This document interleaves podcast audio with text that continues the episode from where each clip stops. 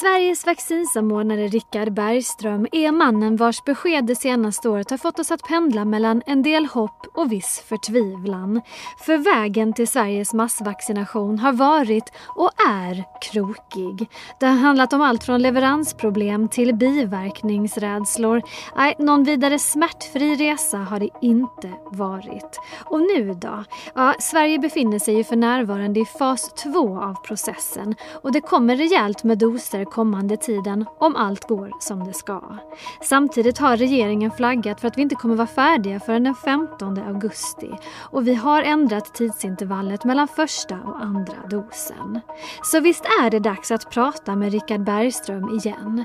När tror han att vi alla kan vara vaccinerade? Får vi verkligen tillräckligt med doser och i rätt takt? Hur orolig är han för exportkonflikterna?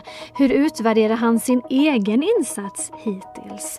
Och vad händer om vi måste göra om allt det här igen snart? Välkommen till Aftonbladet Daily. Vi kopplar upp oss mot Schweiz där Richard Bergström bor och han får börja med att ge oss lite goda nyheter. Ja, alltså den senaste goda nyheten är att eh, nu vänder det uppåt. Eh, det har varit långsamt i, i, i kvartal ett viss ryckighet också. Även från de företag som har levererat enligt kontrakt så har det varit lite, lite stökigt. Eh, Pfizer, Moderna eh, meddelar meddelade liksom en vecka för förvarning att det skulle komma färre doser och sen så hämtar de igen det veckan därpå och sådär. Det har ju varit lite irriterande. Men, men det goda nyheten nu är att nu från och med den här veckan, nu alldeles efter påsk här, så, så har vi ju kraftigt ökade volymer och vi får nu ungefär 500 000 doser per vecka i april och sen 650 000 typ per vecka i maj och sen i juni närmare en miljon per vecka doser. Mm. Eh, så att nu är det verkligen på väg uppåt. Och känner du dig trygg med de här beskeden? Kommer vi få tillräckligt med doser? Ja, nu är det här företag som vi liksom känner till och vi vet att de har de här fabrikerna. Jag har till och med kollegor som har varit där och tittat och godkänt de här anläggningarna. Så att, så att alla de här, nu är det framförallt tre vaccin vi pratar om här, Pfizer, Moderna och AstraZeneca. Och även om AstraZeneca levererar mindre än vad de hade hoppats göra i kontraktet så är det ändå så att det är relativt stabilt. Så att just de här, de här känns, tycker jag känns väldigt tillförlitliga. Och så får vi Janssen sen också då, Johnson Johnson, i, framförallt i juni. Och det är ju ett väldigt etablerat företag så att där har jag ganska stor tilltro till, till dem också. Mm. Anledningen till att jag frågar om du känner dig trygg det är ju för att vi tyvärr har blivit vana vid att det kommer en del dåliga nyheter också med jämna mellanrum. Vad finns det för orosmoment nu? Vad ser du för några orosmoment som skulle kunna inträffa? Ja, orosmomenten nu, det handlar ju dels om nu på, på kort sikt då, det vill säga fram till, fram till sommaren. För vi har ju den här, den här, den här, den här målbilden att alla som, som vill bli vaccinerade ska kunna erbjudas vaccin Eh, fram till sommaren. Ja, och så kan man diskutera exakt vad man sätter för datum där. Eh, där är ju den enda risken vi har nu, det är ju att det är något som går fel. Att det händer en olycka, en fabrik som brinner upp, eller på att säga. Eller något sånt, något sånt allvarligt. Och här är vi inte heller beroende av, av, av gränser på det sättet. Det, det har ju också uppmärksammats, det här faktum att USA har exportförbud och nu även Indien och, och Storbritannien har ju också begränsningar fast mer via de kontrakt som de har. Eh, däremot så långsiktigt, om man tänker riktigt längre framåt då till hösten och nästa år så, så, så behöver vi ha fler vacciner, fler plattformar för att kunna helgardera liksom rent eh, vetenskapligt också. Så att där är det fortfarande så att vi väntar på att ett antal ytterligare vaccin ska komma och bli godkända. Novavax och CureVac och Valneva och så. Mm. Och de är, inte, de är inte trygga än, de är inte i hamn än. Just det. För det här med datumen som du nu tog upp själv. 15 augusti har ju regeringen satt som ett nytt mål. När alla vi som vill då ska vara färdigvaccinerade. Men du har sagt att du tror att vi kan bli klara långt före dess. Varför tror du det? Ja, nu släppte ju regeringen på, på sitt första mål som ju var eh, väldigt eh, specifikt ett visst datum, sista juni.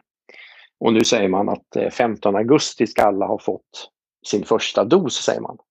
Eh, och, och, det, och det, det, det, tycker jag är, är väldigt mycket som en bortre parentes. Eh, för att eh, bara tittar man bara på, på de här, och jag nämnde ju de här siffrorna alldeles nyss här, så, så har vi ju troligen, eller säkert, doser till, till alla och få en dos före, före sista juni. Sen det här med den andra dosen, det har blivit komplicerat det här. Det är inte, mm. det är inte bara leveranserna som har varit lite upp och ner, eh, utan det är också det att rekommendationerna kring hur vaccin används har ju ändrats.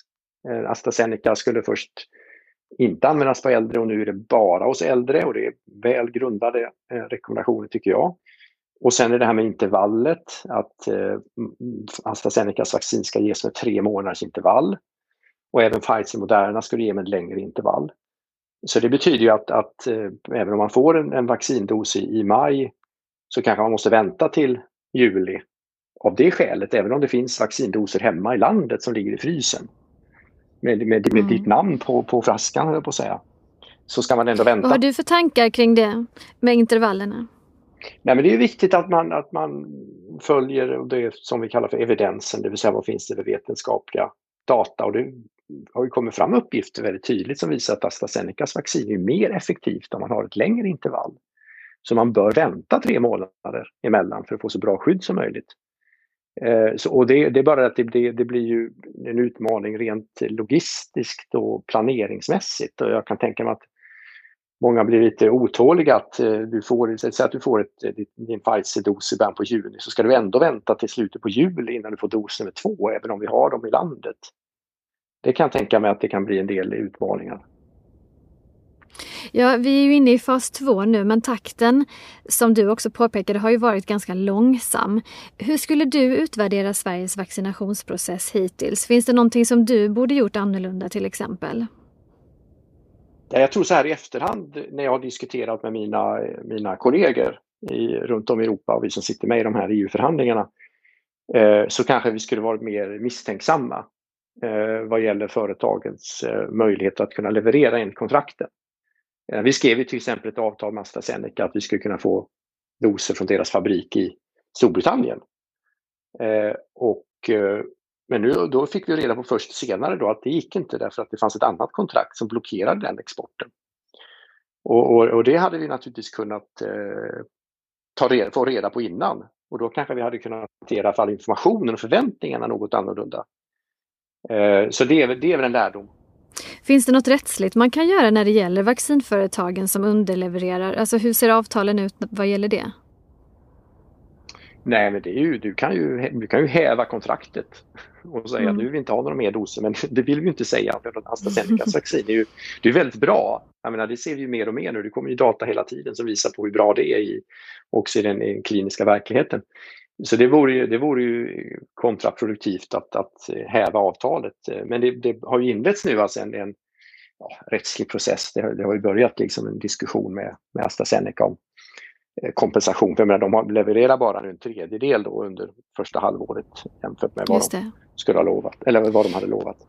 Kan du också förstå att det ändå finns en del som känner sig skeptiska mot Astras vaccin också efter alla turer som har varit med, eh, med biverkningar och så vidare? Ja, nej men jag, jag noterar det och jag, jag hör det och det är, det är, inte bara i Sverige utan det är på många ställen som, som det rapporteras om det. Och det, det är ju som, som jag och flera av mina kollegor har hört flera regionala vaccinsamordnare och även Folkhälsomyndigheten säga som jag säger, det vill säga att det här vaccinet har tyvärr fått lite oförtjänt dåligt eh, rykte. Va? Och, och, just det här med de ändrade rekommendationerna att först eh, var det bara till yngre och till, sen är det till de äldre.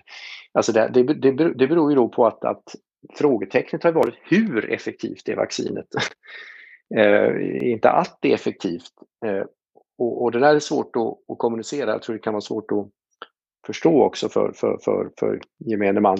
Och sen att de har tillverkningsproblem, det är en helt annan sak. Det har ju ingenting liksom med effekt och säkerhet att göra, utan det är en helt annan sak. Men de har ju haft lite otur måste man säga, tyvärr, det här företaget. Men det är som sagt ett jättebra vaccin och jag ser fram emot att vi kommer få rätt mycket ändå här fram till, fram till eh, sommaren. Vi får totalt 2,5 miljon doser av AstraZenecas vaccin till Sverige. USA har trots tidigare besked meddelat att de kommer börja dela, av sig, dela med sig av vaccindoser till andra länder. Kommer det på något vis att påverka vår tidsplan? Eh, nej, det gör det inte. Alltså, USA har ju eh, fram tills nu då inte tillåtit någon export. Nu kommer de att tillåta en viss export av AstraZenecas vaccin till Kanada och Mexiko. Eh, de två länderna har ju för övrigt fått alla sina vaccin från Europa fram till nu. Eh, både Moderna-vaccinet och eh, Pfizers vaccin. Och, nej, det, det, det, det, påverkar inte oss. Och även vi i Europa kommer ju att kunna dela med oss så småningom. Vi har ju enorma överskott här, en överkapacitet från juli, augusti och framåt och då kommer vi kunna dela med oss till hela världen. Det har ju förekommit en del exportkonflikter också kan man ju säga. EU har till exempel stoppat exporten av Astras vaccin nu. Är du orolig på något vis för att det kommer att utveckla sig till ett handelskrig länder emellan vad gäller vaccinen? Ja, alltså jag tycker att det här är otroligt olustigt. Ehm, ehm, även både jag och många i Sverige och Sveriges regering tycker att det här med exportrestriktioner är på något sätt fel. Det känns ju helt eh, förlegat. Eh, sånt höll vi på med för 20-30 år sedan. Men nu har vi ju globala flöden och en öppen världsekonomi. Eh, nu att, att vi stoppar exporten av AstraZenecas vaccin det är ju ganska logiskt dock därför att eh, om de inte kan leverera enligt sitt kontrakt så borde de ju inte få sälja till andra länder. Men däremot att gå längre som vissa har föreslagit, det finns ju vissa europeiska eh, statsministrar som har varit ute och sagt att vi borde stoppa all export av vaccin. Eh, till exempel Pfizer då, som exporterar för fullt eh, ut från Europa. Det tycker jag borde gå, verkligen gå för långt och då skulle man kunna hamna i det du kallar för handelskrig. Att vi trappar upp och så trappar de upp och så vidare och det kan eskalera och bli riktigt olustigt. Mm.